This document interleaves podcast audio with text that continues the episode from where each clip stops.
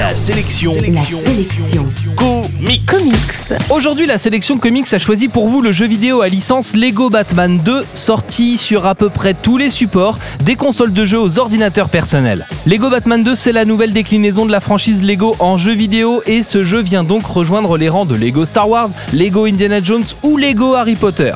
Le principe est toujours le même, le joueur incarne non pas le duo Batman et Robin mais leur version Lego, dans un monde tout en Lego où le principe est de récolter des pièces tout en cassant des objets du décor qui sont fabriqués en briques de Lego, ces briques qu'on peut alors utiliser pour fabriquer plein d'autres choses.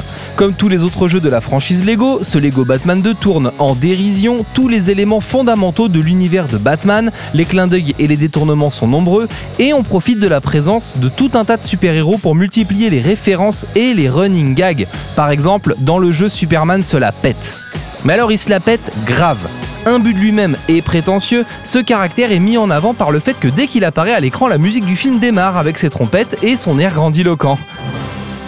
Le gros problème de ce Lego Batman 2, c'est que c'est un jeu Lego. Le système de jeu n'a presque pas évolué depuis le début de la saga, il y a une dizaine de titres, et si on note que des nouveautés sont apparues comme le Gotham City en monde ouvert ou le fait que les personnages parlent enfin dans les cinématiques, on finira tout de même par regretter que ce jeu soit si répétitif, les énigmes si simples et leur résolution si évidente. Passé les premiers niveaux, on a l'impression de jouer toujours le même passage mais dans des décors différents, et cette impression de déjà vu est largement accentuée si vous avez déjà joué au jeu Lego précédent.